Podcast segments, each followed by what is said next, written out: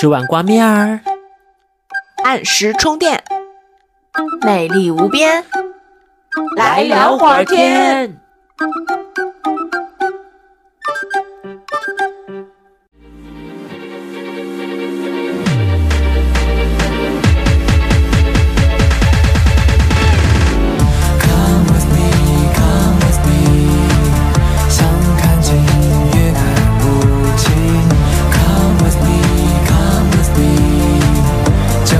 是天注定。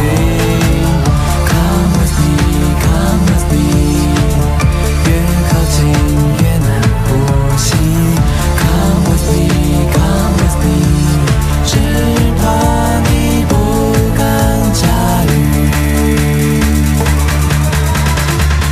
Come with me, come with me。Hello，大家好，欢迎来到本期的来聊会儿天，我是杨柳，我是 Nanky。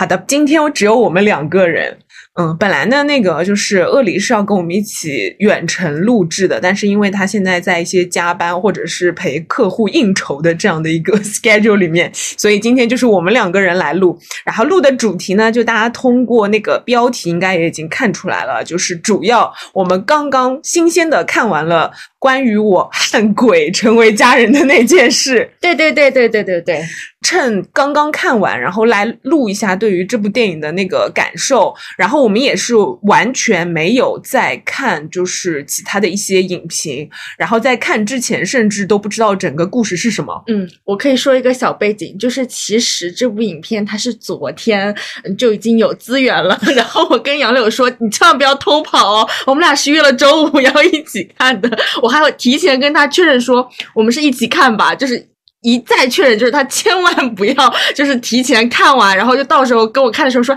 哎，你知道吧？就是给我剧透，我就不想要这样的情形出现，所以我就一再提醒他，千万不要偷跑。哎，那事实说明，就是我们今天看的时候，就是整个大猜剧情什么的，说明我就真的没有看过啊。啊，对对对，挺有趣的，就是我们俩当中出现了一段就是关于剧情的猜测，我等会可以跟大家分享一下。说到那里的时候，还挺搞笑的。OK，然后那我们就是首先来，要不讲一讲，就是呃，刚刚那部电影喜欢喜欢吗？你觉得？我觉得还不错，因为哎，讲道理就是我其实有问过我同事，我同事其实都没有听过这部影片，但是可能受到那个十八跟杨柳的影响，我其实还蛮期待的。然后，而且其实这个话题感觉还蛮有趣的吧。然后我看了之后，我觉得。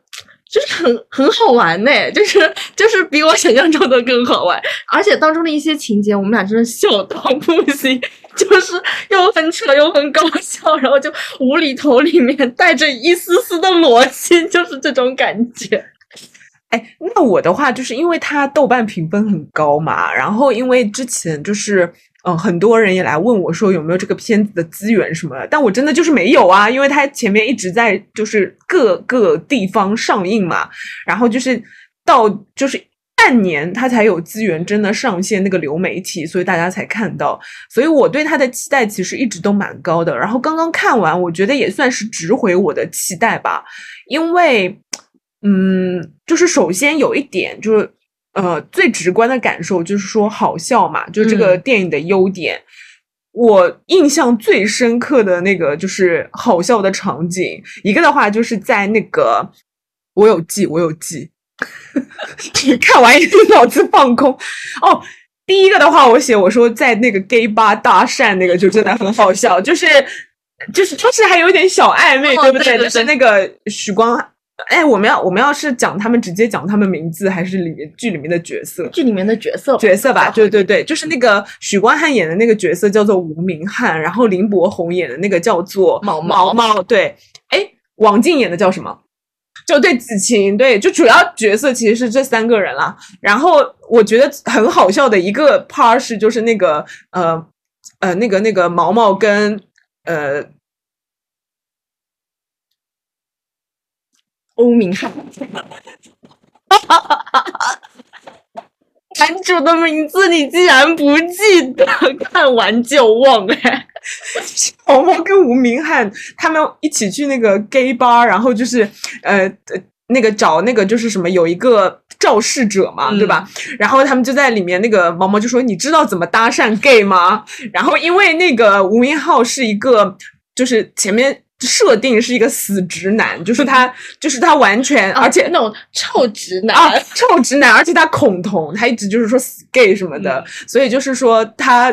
他在那个地方就是搭讪 gay，就是说。呃，都很困难了，然后他就换了各种那个方式，然后就是第一第一个那个紧皱眉头，我还以为是杨洋线，杨洋附身嘞，就是要就是教，就是说在演练怎么去那个放电，我觉得那个很好笑。然后而且因为就是呃还小小的暧昧一下嘛，因为他有一个就是很真挚的看着你的眼睛，然后对那个毛毛，然后就毛毛就有点哇、心动哎，是心动啊，糟糕，眼神躲不掉就那种感觉。嗯就那个那个还是蛮好笑，因为而且他后面就是找到了一个那个呃杀手打手，就那个黑社会的那个人，还有他过去跟他搭讪，没有想到就是被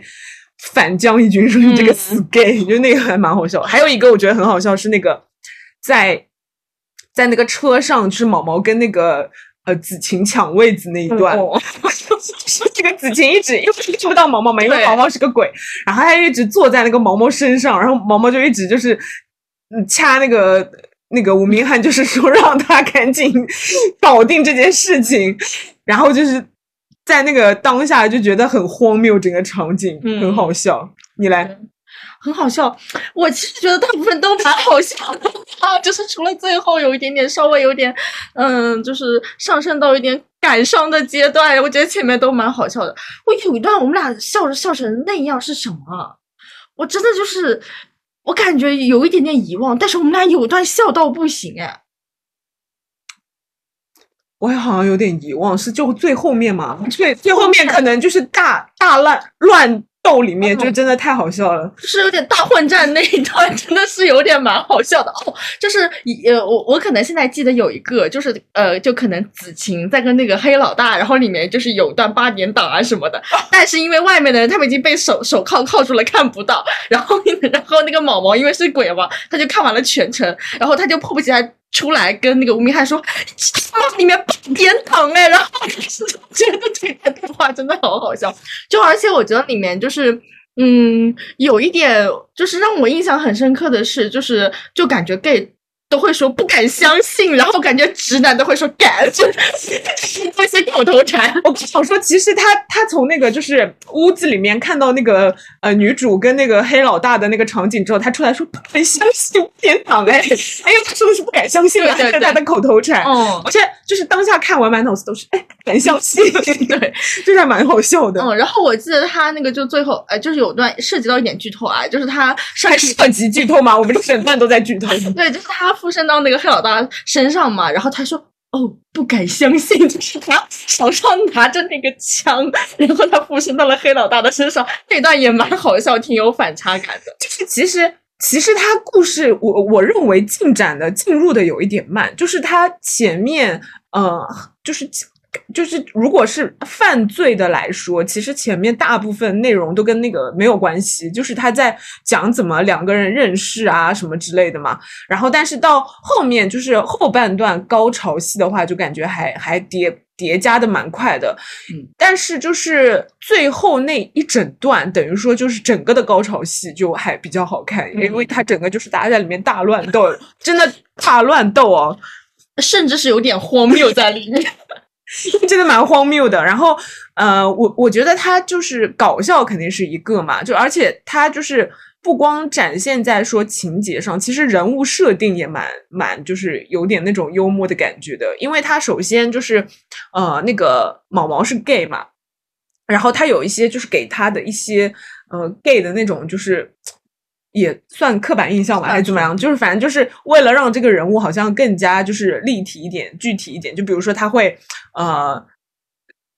呃，他会就是比方说刚刚说口头禅说不敢相信啦，嗯然后我还记得就是说呃他哎对他房间，你像他他那个房间里面整理就会有那个彩虹旗，嗯嗯然后还有那个什么后面还有标语啊什么的。然后而且因为他是一个，这算什么 gay 啊？就是文青 gay 嘛，就是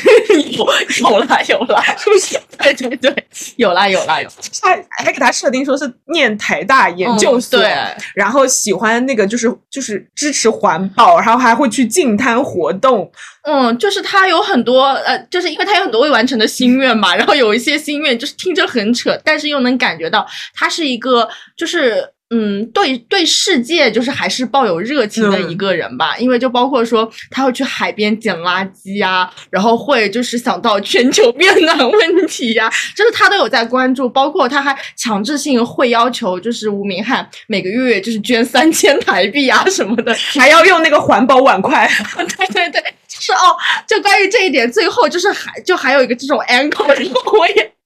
就是我也我也我也他那个就是那个吴明翰跟他爸爸说，他说因为你一直有用那个环保碗筷，毛毛真的很开心。我在那一段我我就是悲伤中带带着一丝搞笑，就是还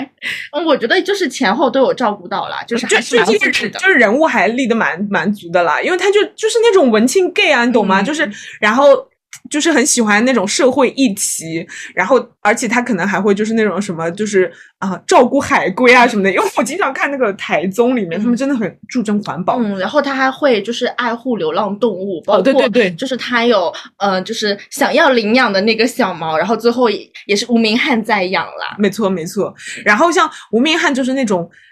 没有大脑的那种臭直男的那种感觉。嗯然后我觉得体最能体现他就是没有大脑的一段啊。你知道我想说哪一段吗？就是他们，就是他们出警，然后去那个就是借什么那个制图工厂，然后那个，然后女主在那边就是微博的跟那个人搭讪什么的，然后他就看到那个人好像要掏，就是从口袋里面掏一个什么东西，他就一掏枪，然后赶紧就冲过去把他制服，整个整个那个就是行动行动失败，但是他就其实他一个是很冲动，但是另一方面也很说明他其实是很关心身边的人的，因为比如说像他知道了那个呃毛毛的那个前男友是个渣男之后嘛，还不是。带带着他的那个牌位，然后就去找他，然后 特别搞笑。外面在下雨，他把那个那个牌位上面插把伞 然后他把他带到那个地方去之后，就说就跟那个嘉豪说，就是什么什么不不不，然后嘉豪就说什么我早就那个根本不想跟他结婚啊什么的，然后他把他又揍了一顿，其实是很热心热心的一个人。嗯，对啊，然后这一段之后，不是就到就是最唯美的那个阶段，就是天上都是彩虹，然后他们坐在河边嘛，算是，然后就是两个人说了一段，我觉得哦有点感动的话，就就是呃上辈子你养我，这辈子我养你之类的，Oh my god！然后他还就是就感觉他那个时候头开就飞走的那种，就是有在我跟他说这个，就是他，就是他的风格还是怎么样？就里面的特效真的很糟糕哎，很简陋。就是这个那个那个毛毛每次在那个墙里面穿来穿去，我就说 excuse me，然后他说我要投胎走喽，整个像那个飞走。他就让我想到那个孙悟，就是那个《西游记》，就是那个什么八六版还是什么八七版的那个《西游记》那个特效，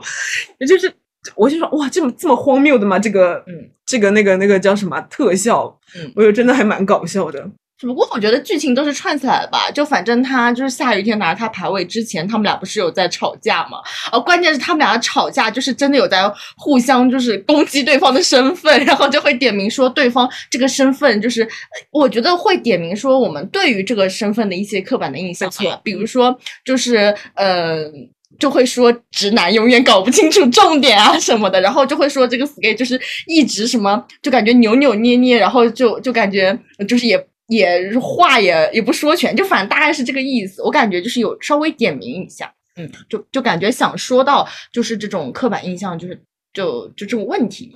其实它里面就是，我觉得对于 gay 很多那个小细节上面，其实也都是有展现。我我因为我们本身不是那个就是呃同志的身份嘛，我们只是有就是路人这样来看，我觉得确实也有一点，比如说你像他又会说，哎，就。那个毛毛就说：“哎，你的内裤真的很丑，因为他不是很多 gay 那个，就是好像说很时尚嘛，很 fashion，对不对？然后，然后还比如说那个像他就会他的那个手机封面，我我看到他那个手机封面就是那个赤裸的 赤裸的肌肉男，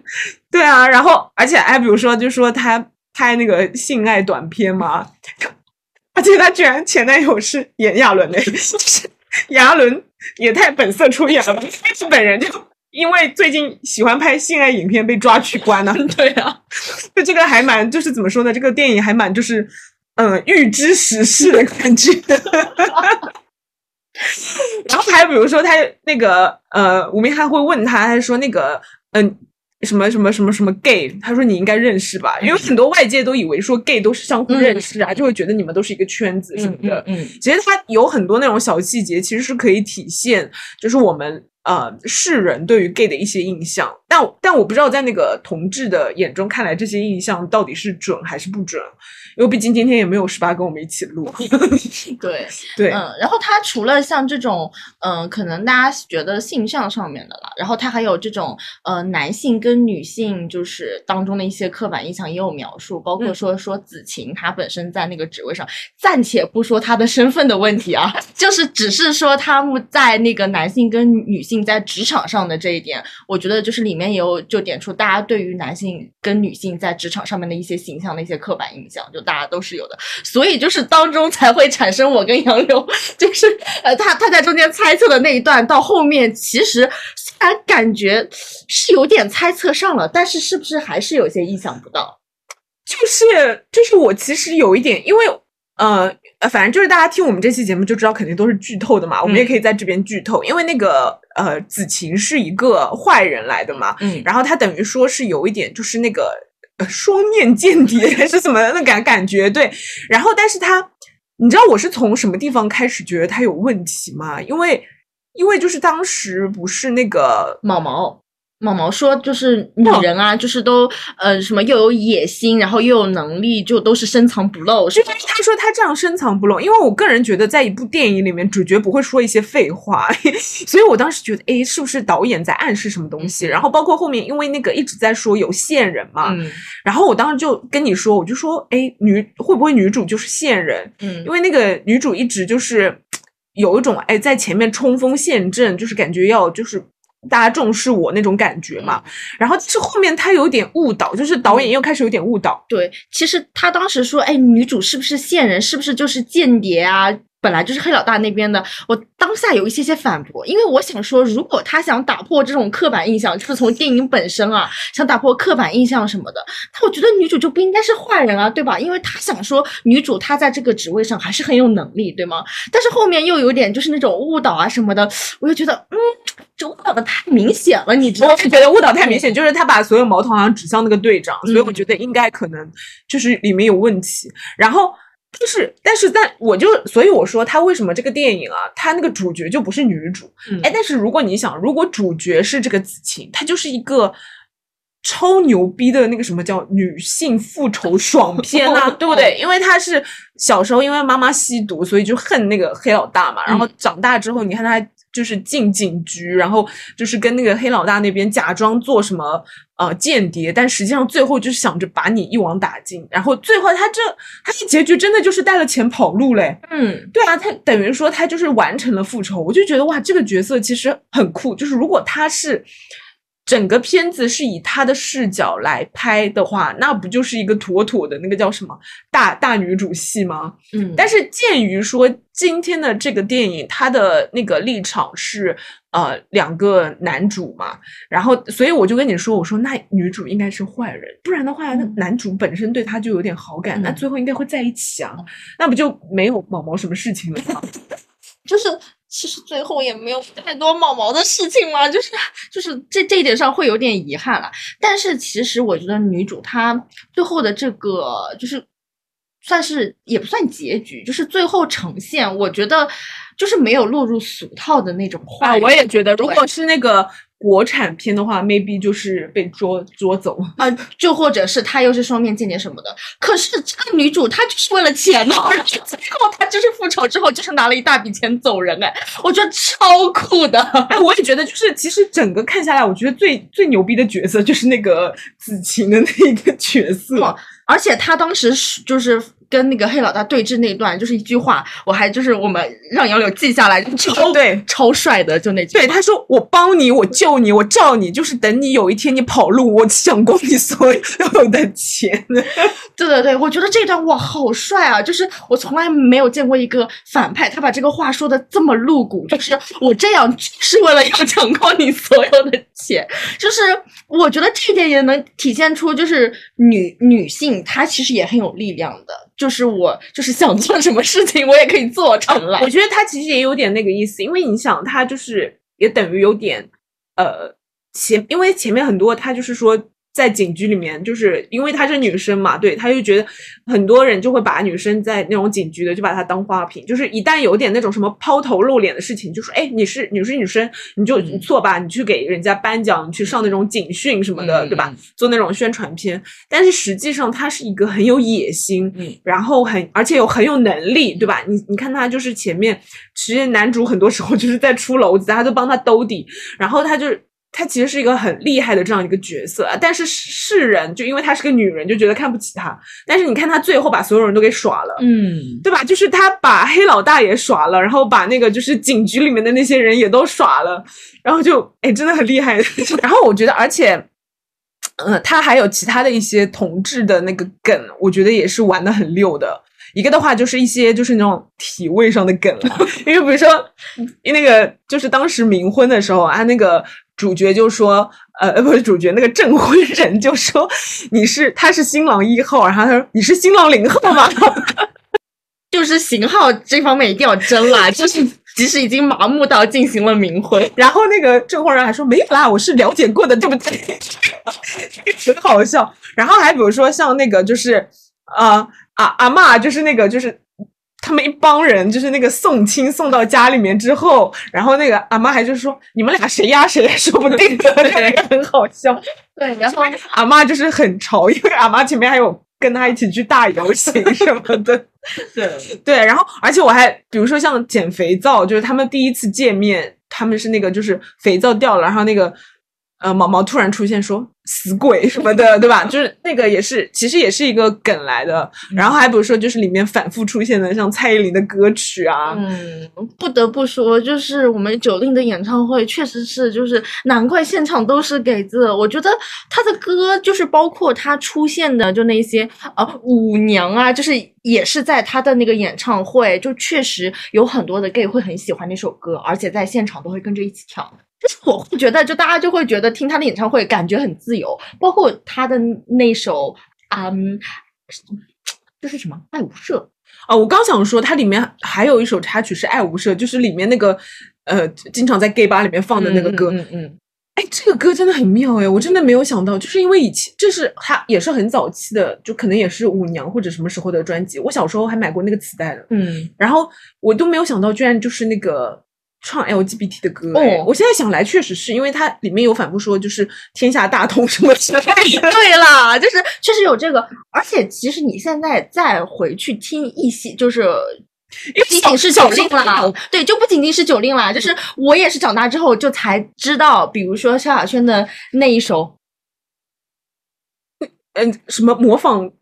朋友是吧？就是我知道你说的那首歌，嗯，呃。类似爱情，类似爱情，我在说什么？没有模糊，类似爱情了，就是也都是讲讲，就是这种同性之爱的，但以前根本不知道，就是小时候不懂啊。小时候其实就是，我觉得我们小时候的那个状态，可以呃比拟很多现在老年人的一些心态，就是他们就在他们的意识里面、概念里面，其实是没有呃同性恋这件事情的。嗯，对，就是就是大家都不懂嘛，因为。好，就是好像除了男人爱女人就没有其他，就是那种感觉，就等于说其实也是要有一个人来，呃，就是跟你说一下这个事儿。你像比如说它里面的那个爸爸，嗯，对吧？其实爸爸本身也是不支持、不认同的。然后，但是你像那个就是阿妈有跟他说嘛，就说你像你儿子那么优秀，对吧？他。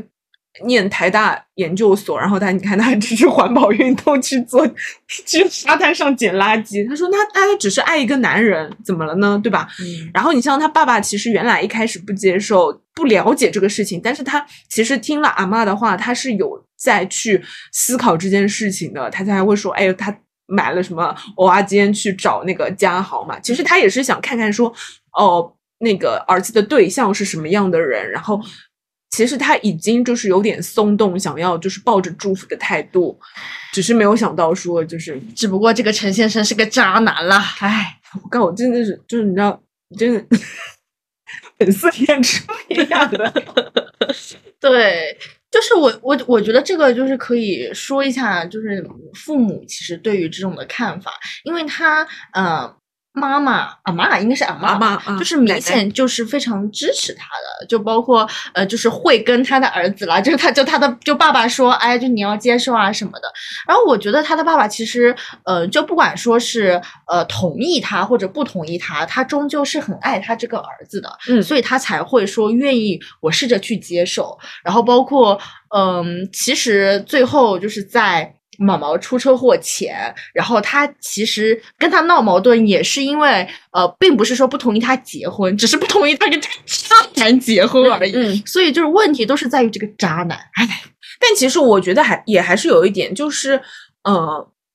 也也是说，就是有些话其实也是能够说出来啦，因为你毕竟你像比如说他，他就这样不说，他虽然觉得说可能在伤害他，但是其实这个伤害已经产生嘛，就是应该让他真正的就是知道这个事情，然后尽快的跟这个渣男断开，而不是说反而因为这个渣男你们有了矛盾，有了那个就是误会，导致说哎后面产生了一系列的悲剧。嗯所以我觉得这个可能也是一个，嗯，这个电影能传递出来的东西。然后还有很多，我觉得他就是他就是可能提到了很多大家就是有一种呃相互理解、认知的一个过程。就是比如说像那个呃。呃，爸爸啊、阿妈啊，其实都是在就是了解毛毛嘛。然后你像毛毛成为鬼之后，他才慢慢的知道说，其实爸爸是很爱他的，就是爸爸也为他做了很多事情，只是说在生前他没有展现出来，对吧？就是他这是一个相互了解、沟通的过程嘛。他可惜的是说他生前没有做成，如果就是说他死死后他没有这个灵魂怎么样的，那这个不就是抱憾终身了嘛，对吧？所以其实还是说，呃，生前就应该有一个就是大家去了解、去沟通。然后比如说你像那个就是呃直男和 gay 之间的这样的一个理解，因为前面那个呃许刚汉演这个角色，他其实就是恐同的嘛，恐同，然后又又就是那种会啊、骂人啊，说他是 gay 什么之类的，对吧？就是他其实有一个对他不好的刻板印象，他就说像你们这种人，除了那个就是约炮和吸毒，你们还会干嘛？其实，在他的世界里面，就是他觉得 gay 都是那样子的，而但但比如说他今天出现了一个啊毛毛这样的人物，其实他是一个很正直、很善良的青年，他只是呃爱一个男人，然后他呃也想要渴望婚姻，就是一个很普通的人，就是跟我们身边每一个正直善良的年轻人一样，他只是性向跟别人有一点不同而已。他哎，他在跟他这样的人相处之后，他还慢慢的觉得说，哦，原来 gay 也不是什么坏人，他也是一个消除误会的过程。然后比如说，你像其实呃很多人对某些就是直男什么的，其实印象也很不好啊，就是觉得你们都是那种什么又冲动又没有大脑，然后就是那种嗯很粗鲁的人，rude 的啊。但是可能接触下来发现，哎，他也是一个很热心，然后也很懂得关怀别人。会帮助你为你伸出援手的这样的一个人，他其实也是一种就是误会消除的过程嘛。嗯，对，所以我觉得就是整个看完你会觉得哦，天下大同 那种感觉。对，我觉得还挺妙的，因为他其实从一开始就嗯有表明，就是有一些台词嘛，就能让大家知道，其实应该把就是这样的身份，其实都是在同一个水平线上来看的。包括一开始的时候，呃，因为那个吴明翰他不是就是呃，因为他没有就是有区别对待，然后 gay 啊什么的，然后他不是还受到了处罚什么的吗？派到派出所去。对，然后那个林子晴他还说，现在都什么年代了，就就就，我觉得就是从一开始就会就告告诉大家，就是也不存存在这种歧视的问题。我觉得还这点还挺妙的。嗯，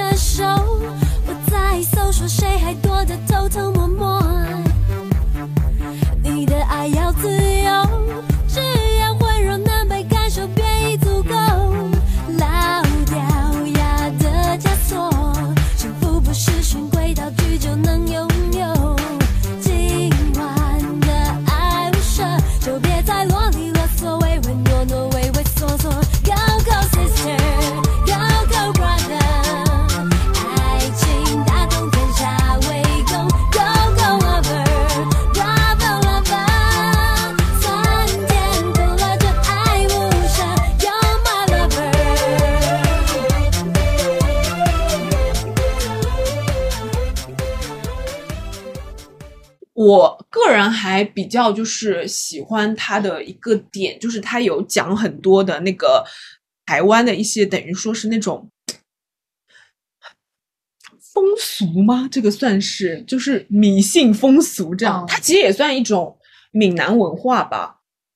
嗯，你是说像类似于冥婚这种？我觉得它里面有很多概念。首先一个是冥婚，因为呃，你想就是呃，像大陆这边来说冥婚，大家就会觉得是很邪的东西嘛，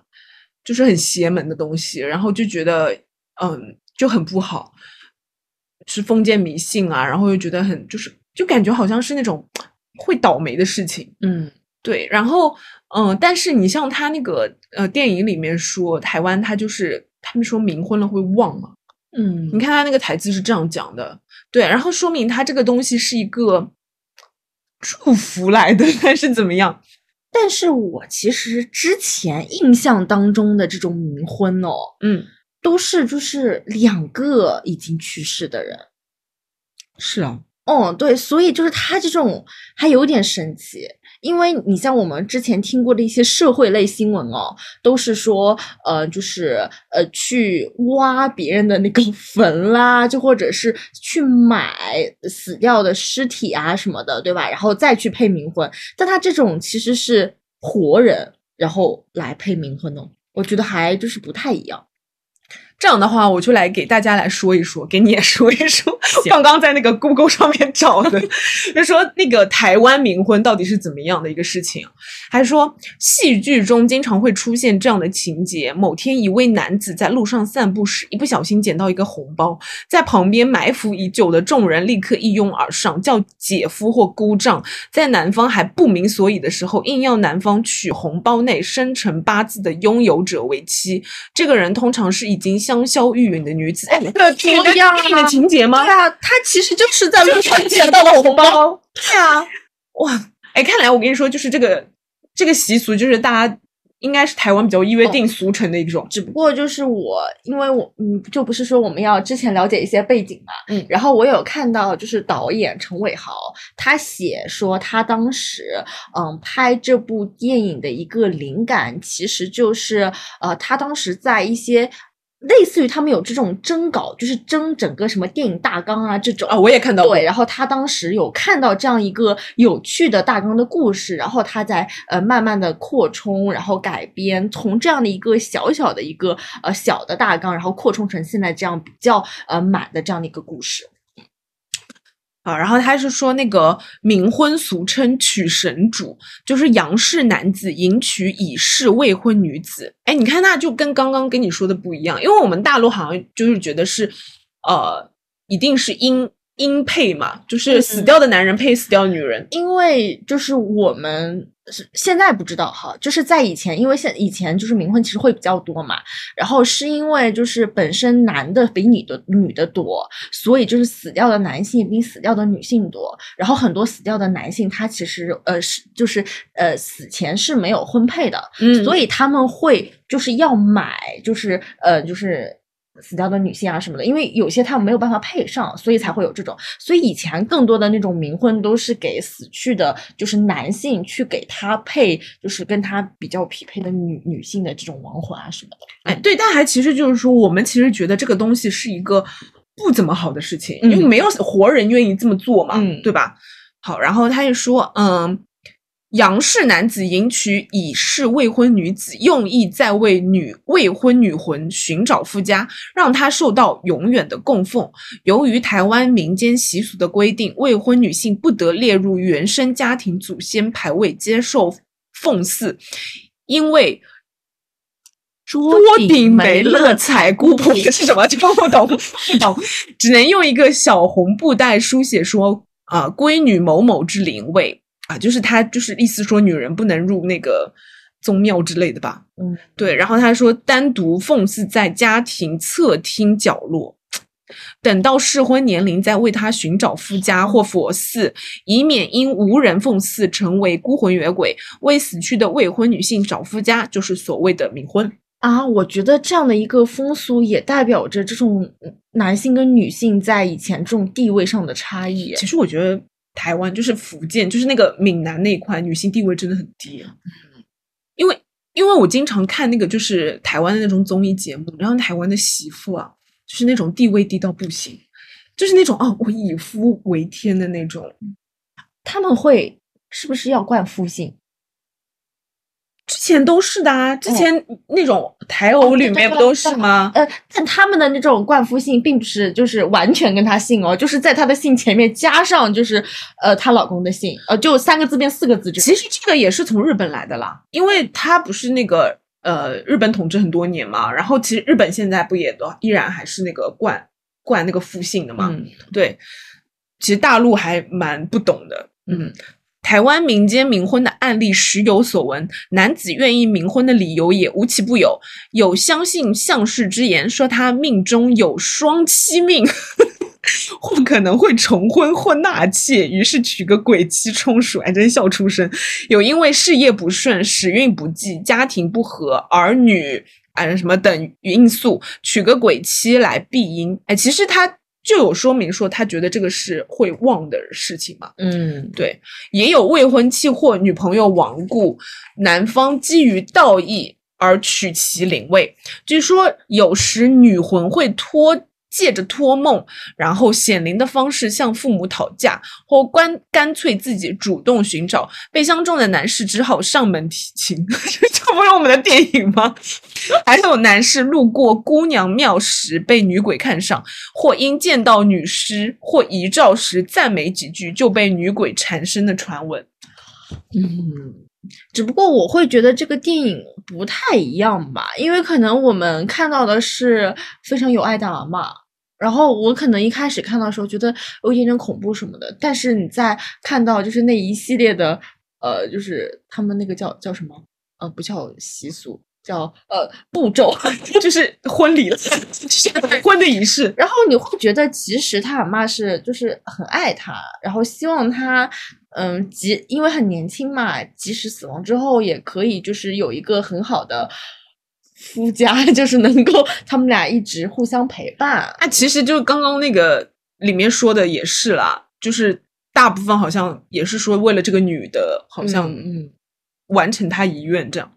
说冥婚的习俗呢，源自于民众对死者的畏惧和同情。女鬼托梦讨嫁或寻找伴侣的传说，在台湾民间屡见不鲜。不论是真是假，为了满足过世女儿的需求，家长通常会照办无误。台湾社会的父母都承担着一种义务，希望儿女都有圆满的姻缘，活着如此，死了亦然。冥婚亦非只是未婚早夭女性的专利，也有替过世爱子冥婚的例子，只是在传统男友分、女友妇的束缚下，替女儿冥婚的比例又高于儿子。其实这也可以说是在阳间的父母不忍爱女在阴间受苦，希望她能接受香火。供奉，借着与一般婚俗大体相同的冥婚仪式过程，让爱女得到一个好归宿，以稍稍缓解丧女之痛。冥婚习俗的出现，表现的其实是父女呃父母疼爱女儿的心情，从阳间一直延续到阴间，这份伦理亲情才是这个习俗背后所代表的意义。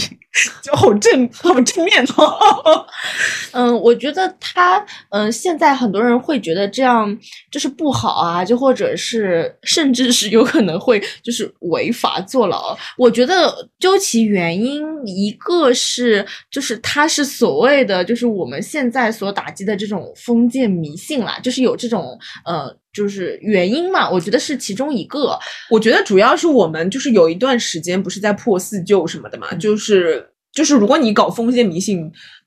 可能会有一些，就是你知道生命危险嗯或者怎么之类的。然后我觉得第二点是因为就是是人有些人还是很坏的，就是可能你比如说这个行为对于父母来说是好的，但是呃因为现在就像我刚刚说的，很多他会拿这种就是做那种非法的交易，就是并不是大家你情我愿啊，他有利益嘛，就涉及到利嗯对，益，他涉及到就当中真的是违法的行为，因为你像像之前闹得挺真的有新闻。对啊，就是挺大的。他就是在殡仪馆工作，然后他就靠着他职务之便，就是呃，把就是所就是就就那种嗯女尸啊什么的，就卖给买家，就是有一种利益链条了。嗯是这样就呃。让整个这样的一个就是很迷信的这种呃行为，就变得就是需要大家就是统一打击啊什么的。其实我真的能理解他出发点应该是好的。我我我还蛮多那种台湾电影里面都看到过这样的冥婚场景。我记得之前看一个《雪观音》，你知道吗？就是呃惠英红主演的那个，然后它里面也有一段冥婚，它也是就是那个女儿死了之后，然后把她的那个之前的情人就是男生，然后让他来娶，就是因为感觉好像因为他们之前是一对什么这样的，对，嗯，就还蛮蛮怎么说呢？我觉我觉得这些，嗯，它有这个风俗，它存在的那个就是原因，然后，嗯，它的那个利益肯定原先也都是好的，只是可能有很多有心之士，然后就是导致说，哎，好像做了一些坏事。现在大家对于冥婚这件事情就觉得，嗯，很邪门，知道吗？因为像这种有点玄学灵异的事件，其实本来也就是说不清道不明。讲道理是这样的，就是大家也嗯不好讨论，因为你就像我们就就不是冥婚这件事情了。我觉得嗯还是有很多人他会信奉佛教或者信奉道教什么的，就是宗教是吗？对，就大家也会有一些信仰。然后也会有一些在这个信仰之下的风俗，那可能并不是像冥婚这样，就是可能有点略略带着阴森森的这种，对吧？但我觉得就是，嗯，就是只要没有说完全伤害到，就是伤害到非常多的人吧，就是就或者是伤害到人，我觉得只要是自己信仰也是可以的。哎，我们前面还有讨论说有一个东西叫做什么？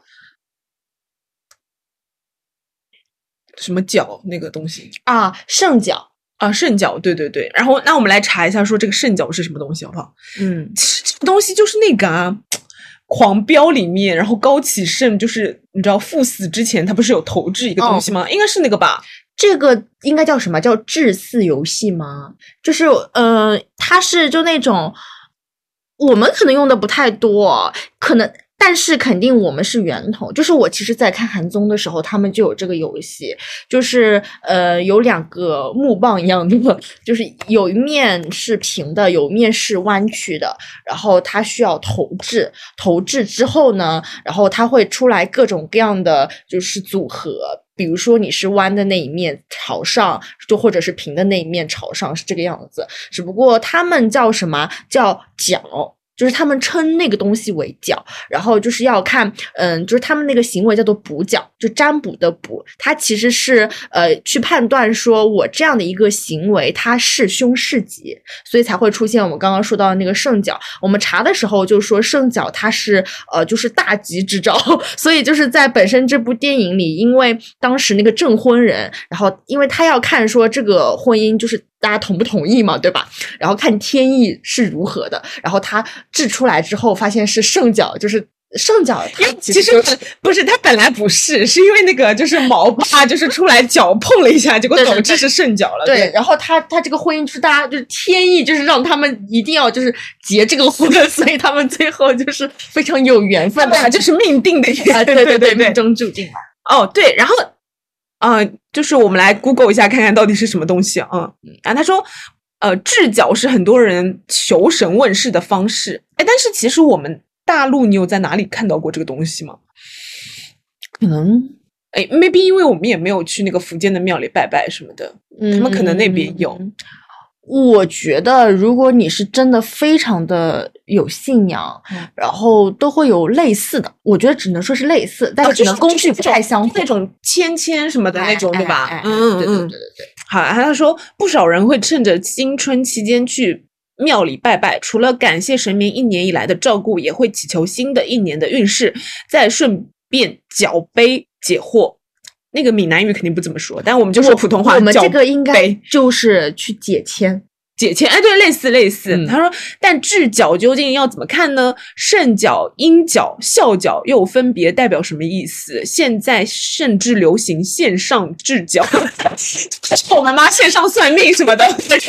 是这个意思吧？就是占卜。对对对对对。然后他说，智角的历史和起源是跟二十四孝有关。然后呃。角杯又称杯角，是民间信仰中用于求神明指示的工具。最早出现在宋朝啊巴拉巴拉当中，当时古人以货币的贝壳来求凶吉，是吧？嗯相信通过贝壳的信仰可以传达神佛的意义然后就是这个，啊。对，然后呢，就是呃，现在基本上所用的那个杯角大多是如同弯月一呃弯月一样的形状，就是我们看到嘛，就两片那种东西。我突然想到，我们在看《狂飙》的时候，就是他的弟弟在船上也是制的这个东西。你刚刚你刚刚是不是在走神？我刚刚不就说过了吗？我说高启盛制的就是这个。我刚刚走神了是吗？Sorry，是什么狂狂飙？狂飙里面那个高启盛赴死之前就在投这个吗？对对对对那他明显就没有投到那个肾角嘛。那就是阴角啊。对啊，对啊。然后他你看他说那个有弯月一样的形状嘛，一组是两片，大小相同，但有凸面、平面的分别。凸面呢称为是阴阴或腑，平面的呢称为阳或养。那然后那说明那个就是。你知道，就那个高启盛肯定就是不好的嘛，嗯，对。然后那就是肯定，呃，他们这个 冥婚，就是这部电影的冥婚，就应该就是两个呃平面是上的嘛，啊对对对是圣角，对就是你们就是天作之合。而他说制角的时候啊，制角人要将杯角放在手掌心内，并向神明一一说明自己的名字、年龄、生辰八字、地址，接着才问想问的问题。一次嗯制角以一件事为主，然后并以是非问答，就是等于说，比如说我是高启盛，我就开始投，然后我就我就说，那我现在到底要不要就是去、去找我哥？在此之前，你要就是说明自己自己啊对对对叫什么，是我叫高启盛生八字住在哪里，越详细越好。啊因为这样子的话，他们说就是呃。就是你信仰的那个神，他会给你最明确的答复，因为他会知道你是谁。嗯如果你说的不清不楚，就是有可能并不是你的结局。嗯，就是比如说我是高启盛，我就就是神啊，我是高启盛，我把我的我原来在什么省理工读书，然后然后还跟我哥卖了小灵通，吧巴拉巴拉，就是把把一堆了说了之后，他就说现在我我现在就是在被通缉，我到底要不要就是去跟我哥见面，然后就是对，然后就是。搞一通大龙凤，然后让我哥就是解脱出来，然后这样巴拉巴拉说了之后，神明他就开始治那个东西嘛，对吧？对，对，然后啊他说明他治完之后，就是神明就想，哇，你这个坏事干绝，嗯 就是说就说不行，对不行。然后他，你看，他是说他有那个肾角嘛，就是肾角对吧？嗯呈现一凸一平，表示说对是好可以，嗯就是这个就是。就上千等于、嗯对吧？然后对，然后还有个笑角，笑角呢就是笑是那个欢笑的笑啊。还说呈现平平，展示说陈述不清楚或无法裁示，神明笑而不答。对对对，或是神明笑而不答，也可能是说制角人心中已有定见，暂无答案等情况，就是可以让你接着再搅嘛。嗯，对，然后阴角呢，就是呈现突突，就是两个嘛，表示说不对、不好、不可以，表现否定，就是说那你就下下来钱。对，嗯这还蛮有意思的，就是嗯，我觉得就是其实只是名称的不同啦，但是从我的角度，我会觉得有的时候就大家逢年过节，然后就或者在一些重要的事情去一些呃寺里啊，然后去求，然后也也是要这样非常虔诚的说自己的名字、生辰八字，其实我感觉是同样的道理。就是我们上次就是哪一年，我们不是一起去那个什么庙里面，这 是什么庙啊？天呐，哦，我们我们唉，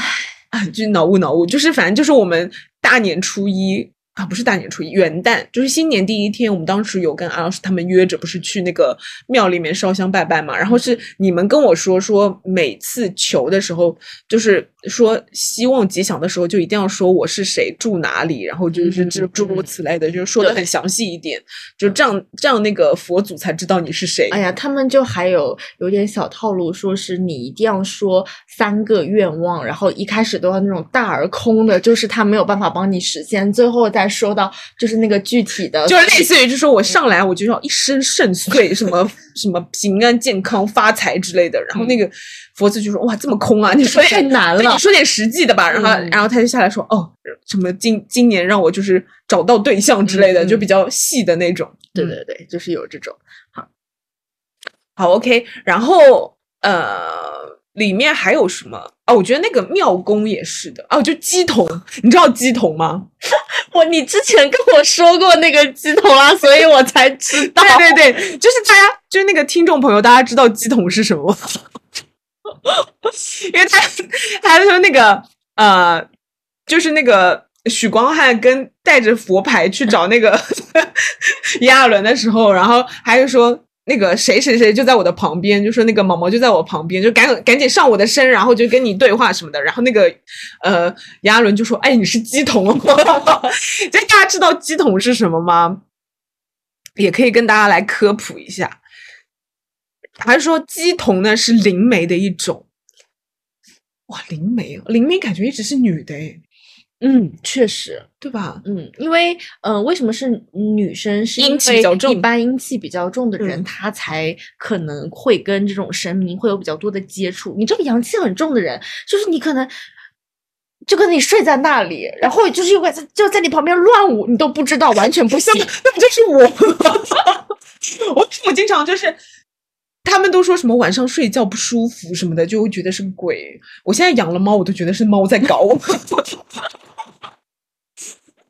OK，然后还说那个鸡头呢，就是是灵媒的一种，是由鬼神附身到人的身上，以预言福祸，然后展示威力。鸡童并非正统的道教仪式，属于华人民间信仰巫术，但常依附于佛教啊、道教等信仰对象。但实际上也有相当年长者，鬼神上身呢，则称为起鸡，而整个过程呢，则被称为伏击。在台湾的鸡童又称鸡式跳桶，常见的鬼神起鸡呢有王爷公、济公、哪吒太子、天上圣母、福德正神等，我真的真的就是乱搞。然后他说在香港有齐天大圣、关公等，不能不能笑，不能笑。有些也有家属的灵魂。呃，孤魂野鬼等鸡童的工作，除了当人鬼神之间的媒介外，还有收金哦。他们到台湾真的很就是常说就是要去收金，就是他们一旦发生一些就好像什么倒霉的事情或者什么，他他们就说要去庙里拜拜收一下金，就等于也是一个呃叫什么，就那种像有点起伏那种感觉啊，嗯。啊，这就乱扯。他说有时甚至有治疗绝症的用途，就乱扯了，属于接近东南亚地区的巫术。哦，所以它其实是一种在封建迷信里有点走偏的那一种，是吗？嗯，我怎么说呢？我觉得就是尊重这样的文化，但是我个人是不信的。你信吗？因为你是坚定的唯物主义者呀，就你你在我们的教育体系下，怎么可能不是唯物主义者呢？我觉得也很神神秘啊，就是在我们这样的教就是教育之下，还是会有人信上帝啊？为什么？嗯，就是可能他们身上发生了一些事情，让他们需要这样的一个信仰，或者是我认为有的时候还是家里嘛，因为你像我们都是年轻人，如果在这样的教育体系下是很难接触到这种有点唯心主义论的东西的。但是如果你家里的长辈，然后因为他们都年纪比较大了，他们实际上可能没有在我们这样的就是新时代的教育体系下，他他会，尤其是以前，嗯，就大家还没有经常往城市走的时候，因为很多还是。我们现在是属于就是呃城市化嘛，在城市化还没有怎么阶段，农村里其实包括那时候土葬啊什么的，我觉得这样的行为会比较多。为什么呢？因为土葬的话，它是会有附身的载体的，但是因为现在都是火葬，啊，就是还是有尸体嘛，对对对就是肉体还在。对对对，我觉得就可能是有这样的一些原因吧，就导致我们现在年轻人更多的还是唯物主义，或者是一些星盘之类的占卜，就是搞点嗯什么科学的玄学。我跟你说，这个这个东西也真的很值得一聊，就是值得就是做一期节目，就是大家现在的年轻人为什么大家都是坚定的唯物主义无神论者，大家却这么喜欢就是占卜这件事情？嗯，哎生活中需要吧，就是我们在那一期的节目里再跟大家详细的分析就是听到不好的就不信，好的就信。对对对，是这样。好 OK，就是我觉得他这个片子里面有很多的那种呃，就类似于台湾闽南吧，就是传统的一些文化，就是我觉得也呃也不用去批判或者什么，就是觉得还蛮好玩的，就是一种其他的呃文化体系，就是可以大家看了之后就哎觉得蛮有意思，可以去了解一下那样子。嗯嗯，好，然后呃、嗯其他的还有想说的吗？下一个话题，我想聊一下我们的演员本身呢。没有也没有聊这一趴是吗？对对对，因为就是，嗯，我我可以先聊一下啦。因为我其实虽然一直跟杨柳说不要偷跑，但是你只要一打开微博，然后就能看到就是许光汉为艺术献身这样的一个 hashtag。说实在，就是说实在话，我真的完全没有就是看到跟剧情有关的东西，嗯我看到全部都是他的屁股蛋子。对，因为就是讲道理，我觉得许光汉真的为这部电影奉献了很多，比如说就是裸着身子跳舞娘啊，就那一段真的有点惊艳，因为他其实那个剧情是他第一次被毛毛上身嘛，然后毛毛就利用他的身体，就是做了一些就是对于一个超级男来说绝对不会做的事情，然后那一段其实我觉得就是。蛮好笑的啦，然后再加上他抱抱着那个柱子像钢管一样，然后在上面跳舞，然后而且他跳九令那个舞娘好开心，我觉得，哎，这个就是就是，其实我离他那个 gay 吧，就是我之前我们上一期节目说我想去的 gay 吧嘛，就是有很多人，就是有很多人裸男跳舞啊，然后就你知道，大家穿的千奇百怪的，然后在那边就是跳一些就是你知道，像类似于蔡依林的爱无赦什么的这种这种歌的舞蹈，然后。但我觉得可能大陆真的没有，嗯我不懂，我不懂。反正就是我觉得他那个整个氛围也都很开心，对对对。然后那个林柏宏，因为我是第一次看他的就是作品啦，就是我不像杨柳跟石妈，就是可能看的会比较多。然后我是第一次看，嗯，虽然杨柳说可能跟他在其他的一些作品里的呃造型啊或者风格不太一样，但是我觉得他好帅哦，他而且他好适合这个角色，尤其是他那个卷毛，然后再加上他穿那个粉色的那个衣服，然后他还有一个酒窝，笑得好好看啊，会觉得哇好帅啊，然后我会觉得嗯，而且他演的又是一个文青啊，对吧？我觉得嗯好有品味，再加上他说话，我就觉得从此沉迷林柏宏啊，吗？好想好想跟他做朋友哦。这不是想要跟他谈恋爱，而是要跟他做朋友。对，因为我觉得跟他做朋友一定很有趣，对吧？就是他，就他又有自己的一些心思，然后说的话又很有趣啊。我觉得这个嗯就就可能就是给的有趣吧。因为我前面其因为林柏宏本身他作品也不多，然后就是红的也比较晚。然后我之前是看过他一个台剧叫什么《大债时代》，就是他在里面演一个那种有点好高骛远，然后他呃就很喜欢就是用一些坑蒙拐骗的事情，然后来赚钱这样一个人。然后他他就是演的很。就很让人就是感你你能在身边遇到那种男人，就是有点油腻，然后他又有点就是怎么讲呢，就是很哇，这个真很难形容哎，就是反正就是那种有点油腻，然后就很会左右逢源的那种男人，对。嗯然后他跟他这一次那个清纯的形象完全不一样，哦然后他这次。哎，说明就是那个导演很会拍，就是他把他就是就是因为你刚刚说卷毛啊什么衣服什么的，因为这个是呃呃造型团队给他做的嘛，嗯对吧？然后他本身他又演的很好，就是他每次不敢相信的时候，真的是 好可爱。嗯，关键是他的不敢相信，你感觉都是这四个字，但其实在不同的情境下，这四个字它都有不同的寓意。嗯嗯，确实，对，然后那个呃，其实我对许光汉我有想说的，就是，就你真的觉得许光汉帅吗？完了会被殴打吧？就会被那个评论区殴打。嗯，我觉得可能是不是有那个李子维是叫这个名字嘛？因为我确实没有看过，不好意思啊。就是嗯，我觉得还是有那个滤镜的。可能我觉得他在那部剧里，他的人设还是很好的，包括说他演的很好，然后再加上他也是一个现象级的一个台剧吧，就是有非常非常多的粉丝，所以我觉得从。这一部就是那部《想见你》之后的滤镜，对于许光汉这个人来说，我觉得一直都是存在的。所以就是我觉得帅还挺正常的吧，只不过我觉得他可能是一种氛围，你觉得呢？就是他的那个角色那个感觉，比如说，因为他有很很好的身材。对吧？然后 就是我我在看的时候，我还跟跟杨柳讨论，我说他这个一一定是 gay 圈天才吧？我觉得他的这种类型应该会是很多 gay 喜欢的类型。哎，是啦，但是我就是觉得，就是大家好像把他捧得跟神一样，但实际上我觉得林柏宏比他帅啊。嗯，是从我的角度哦，我会比较喜欢林柏宏这种 形象。是我也是，我我我觉得我是这样的，就是我觉得他是有一点，就是类似于蛮吃角色设定，然后有点氛围感帅哥那种。因为比如说他之前演那个《醉梦者》里面那个很疯批的角色，我当时就是对他就是有点一见钟情。然后，但是他后面就开始演一些就是你知道主角，主角都是很正派的嘛，然后又很就是然后又有点无趣这样子，然后就是就角色的那个太正面之后，我就觉得好像有一点嗯。就大家就有点淡了，但是就是他因为演过那个《想见你》之后就越来越红，越来越红。然后现在大家讲到大家就是什么，就是什么许光汉，好像所有人就不得不爱一样，我就觉得有点，好啦，就是在乱说，我也不就我也就是表达一下，就随便乱聊。嗯，我这话是可能会有点冒犯啊，但是我觉得他跟黄景瑜是属于一个类型，因为黄景瑜我个人认为也并并不是长得很帅，但他就是整个人的氛围给你一种就是。就可能嗯有点荷尔蒙的那种感觉哦，怎么样哦？就是我觉得可能是一个类型吧。如果太冒犯，你就把这段剪掉哦。我也不知道，我都不知道是夸奖还是冒犯，反正就是，嗯，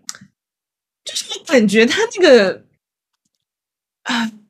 我觉得他这次的两个角色，就是许光汉的就没有林柏宏的那个那么出彩啊。嗯，因为林柏宏他演的那个好可爱哦，而且在当中，就是前面那个跟小毛那个互动，biu biu 啊什么的，我都觉得很可爱。然后再加上他那个造型确实很好，就是他那个粉色真的很适合他。就是我我一直觉得那个卷毛跟粉色真的，哇哦，就是太适合了。然后那个王静也算是台湾新生代里面势头很猛的一个，演技是还不错的，嗯对。嗯但关键是可能因为那个角色实在是塑造的太厉害了，嗯，就是呃演技稍微还不错，就是整个就已经很完美，我觉得啊。只不过我看那个就是导演他说的时候，他说，嗯，就是子晴这个角色跟那个吴明翰他们还会有一个 IP 延续的剧集，就是专门讲他这个正港分局什么的。但是很奇怪，他不是已经就是他从前跑路了吗？就我就是我当时看到的时候，我只是看了一眼就记住了这个事情。就但是我现在再回想起来，他不是已经跑路了吗？怎么又回来啊？啊，那就是呃两男一女把一个男人踢走的意思吗？会被会被抵制吧？会被这个电影的粉丝 anti 吧？怎么能这样啊？对呀、呃，就是说到这一点，我还觉得这部电影就是最后结局啊，我也是，的遗憾我也。是有点不满这个结局。我以为会更那个，就是比如说，就是嗯，就是这个鬼就一直待在他们家这样。你这个是过于 happy ending 啦，就是也不是说不好这个结局，只是说感觉总觉得缺一点什么，对吧？哎，我也觉得耶，我以为他最后会来一个什么反转，结果就是很温馨的，就是跟什么阿妈聊聊天，然后就结束了。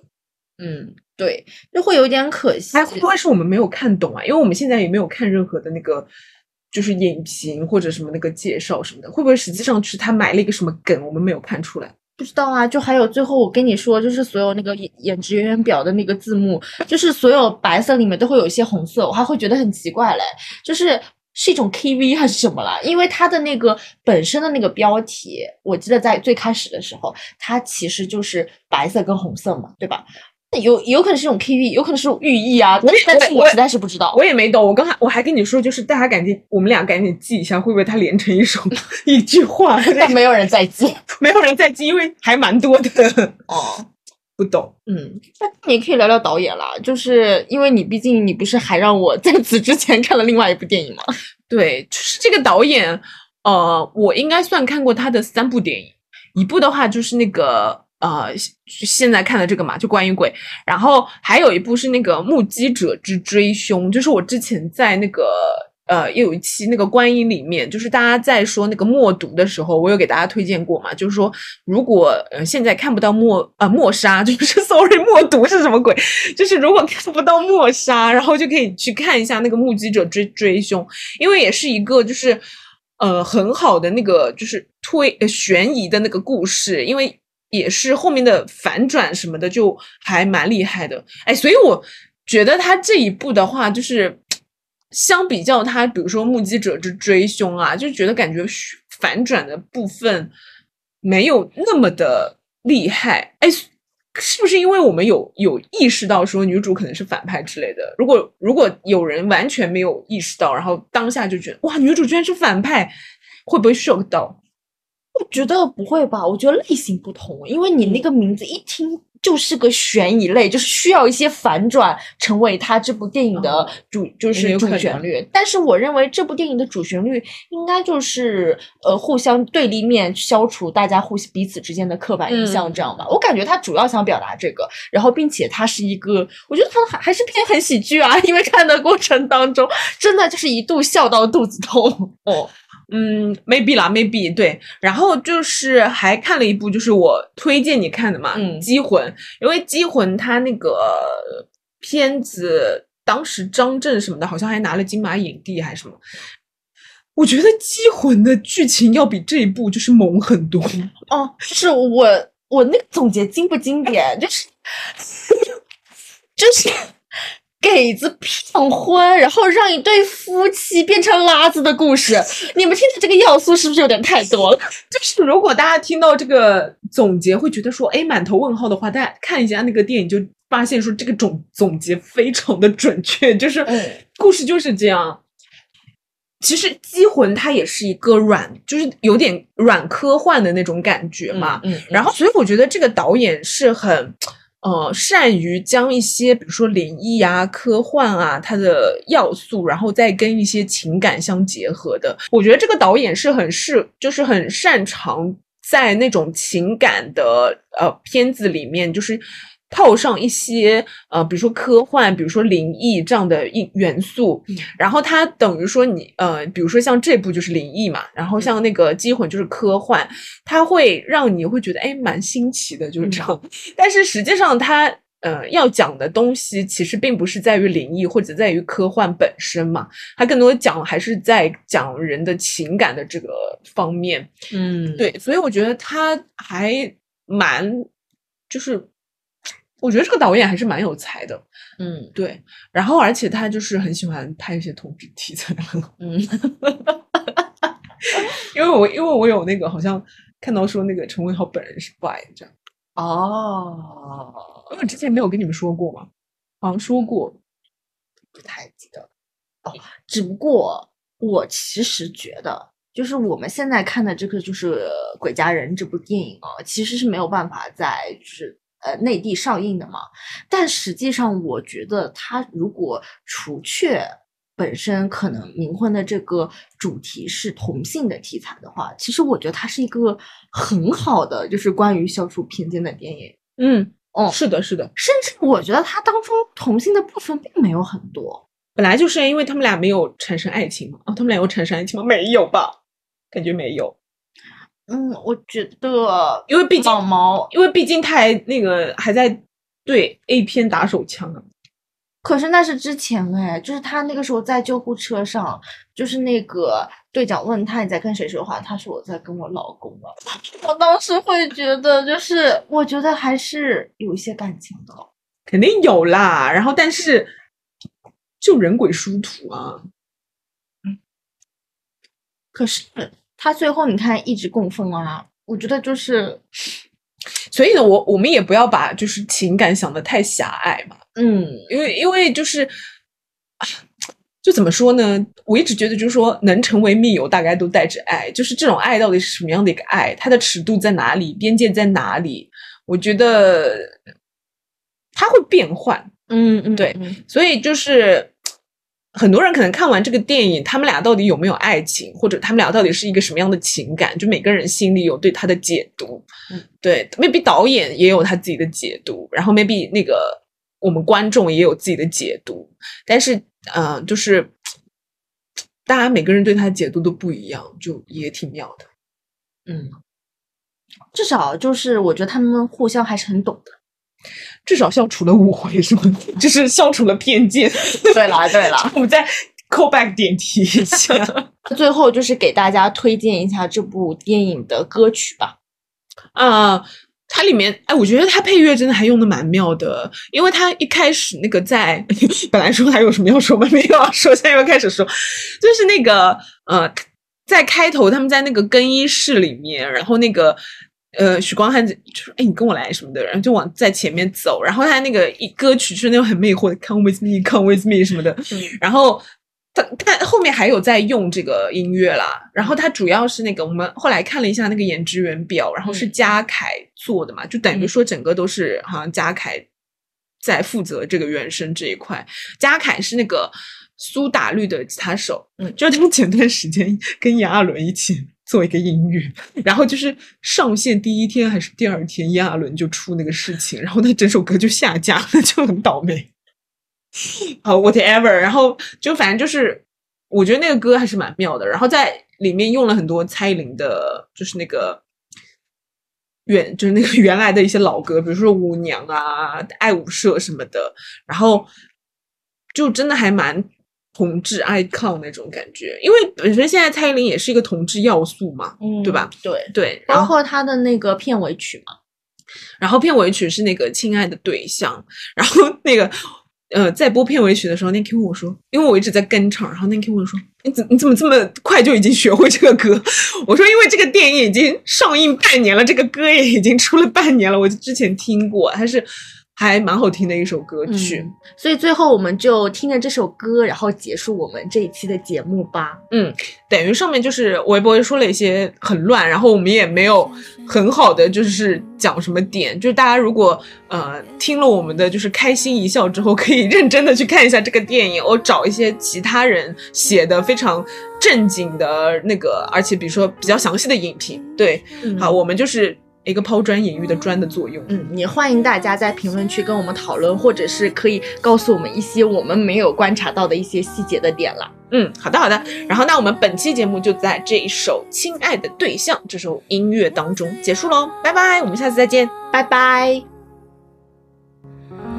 好在我们从不必说明，什么关系单纯，很向往寻找亲爱的对象，本质一样，真的存在这种感情，依赖没必要再小心翼翼。你有接住我的方法，我去哪里飞翔，你都会在场。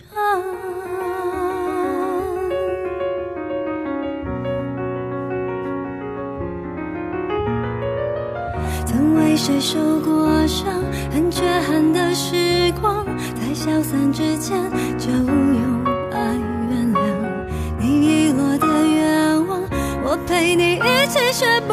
会方向，但学会盼望。